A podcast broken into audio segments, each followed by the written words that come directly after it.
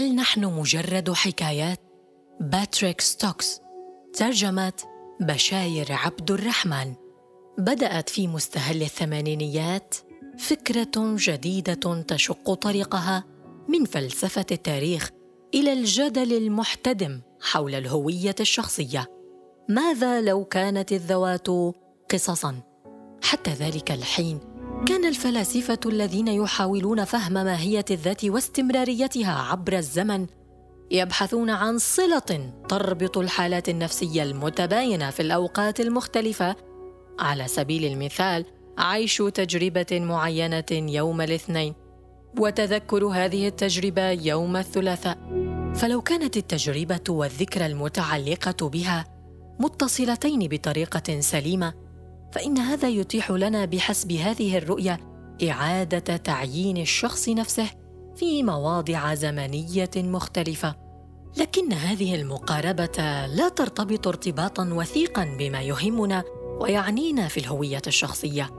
فعدة فلاسفة متباينين فكريا تباينا شاسعا مثل ألزدير ماكنتاير وبول ريكور وماريا شيكتمان وحتى دانيال دينيت. ناقشوا بأننا لا نعيد تعيين أنفسنا فحسب بل نؤولها ونحاول فهمها على ضوء قصة أكبر قصة حول من نحن وما الذي نحاول فعله. ولكي أقدم مثالا توضيحيا أقول تخيل شخصا في يوم زفافه. إن الزواج ارتباط بين شخصين لكن ذلك يتجلى فقط إن كان كل شخص مرتبطا مع ذاته عبر الزمن. إذ إن العريس هنا قد تحول لتنفيذ الوعد الذي قطعه سابقا في اليوم الذي تقدم فيه والذي بدوره كان تتويجا لسلسلة من الأحداث التي كان نتاجها هذه الخطوبة. وفي خطوة الزواج يورد أيضا مجموعة من الالتزامات والنوايا المستقبلية ويتركها على عاتق ذواته المستقبلية إن صح التعبير بعبارة أخرى. يمكننا فقط إدراك معنى الزواج باعتباره جزءا من قصة قصة حب ولكن قد تكون أيضا قصة من نوع آخر. فبعض الثقافات المختلفة قد تسردها في قوالب مختلفة ويزعم السرديون أن هذه الرؤية لا تقتصر على الأحداث الكبرى كالزواج وإنما على كل لحظات حياتك. إن الذات هي لحمة حكايتها وسداها. فهي الراوي والبطل في آن واحد. وما أنت عليه حاليا هو ما يسميه دينت مركز الثقل السردي. النقطة التي تتقاطع فيها كل قصصك. مع ذلك فإن النهج السردي هذا يستدعي عددا من المشكلات. وأولها كيف تكون راو بينما القصص تحكى عنك؟ ألا يجعلك الأمر وكأنك قصة تروي قصة عن قصة. بالإضافة إلى ذلك فإن أشكال السرد التي نعرفها منظمة ومختصرة للغاية. فكما أدلى الطبيب والكاتب المسرحي الروسي أنطون تشيخوف بمقولته الشهيرة أنه إذا كان هناك بندقية على خشبة المسرح في بداية المسرحية فيجب إطلاق النار منها في المشهد قبل الأخير.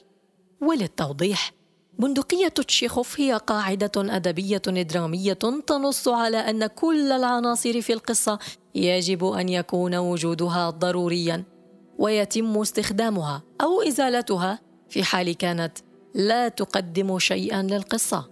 فشاهد مثلا مسلسلا تلفزيونيا يدور حول شرطي ولاحظ كيف أن الهاتف يرن فقط للإشارة إلى وصول تطورات جديدة مهمة في القضية.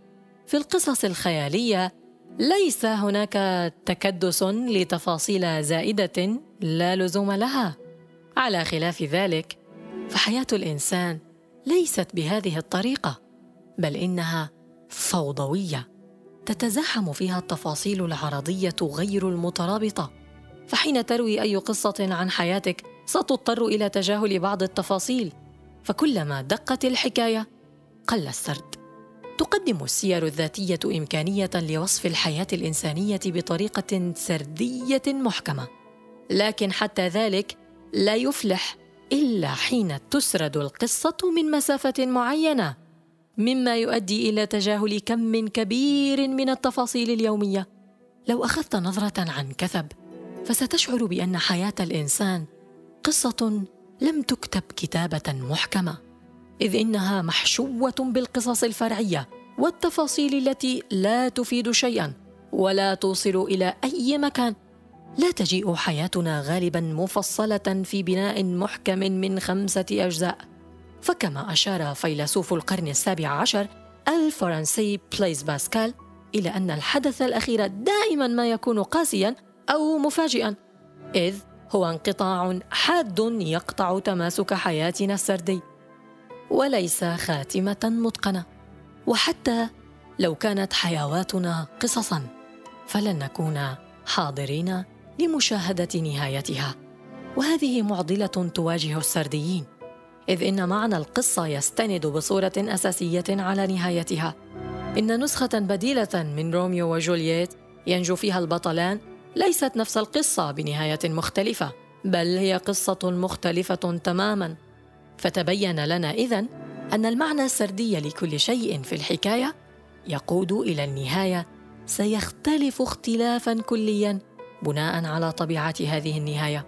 تتخذ القصص اشكالا سردية ولا تكتسب الأشياء شكلا إلا إن كانت ذات حدود معينة. فإن بداية القصة ونهايتها أجزاء لا تتجزأ من معنى السرد ومساره لكننا لا نملك أي فكرة عن الكيفية التي ستنتهي حياتنا بها. بل على الأرجح لن نعي نهايتها. وما دام ذلك يحدث فلن نتمكن مطلقا من الوصول إلى المعنى السردي الأخير لحياتنا.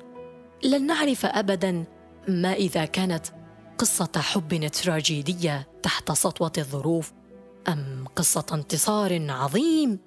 فكأننا نشاهد فيلما نتمتع فيه بنوع من التحكم المباشر. على الحبكة. لكننا ندرك بأننا لن نعرف ابدا كيف سينتهي الفيلم. ومع ذلك حتى إن لم يكن السرد القصصي هو الفكرة الكاملة عن الذات إلا أنه جزء مهم من إدراكنا لأنفسنا وفهمنا لحياتنا. فقد لا نكون محض قصص ولكن لعل قصصنا الشخصية جزء مهم. من الحكاية.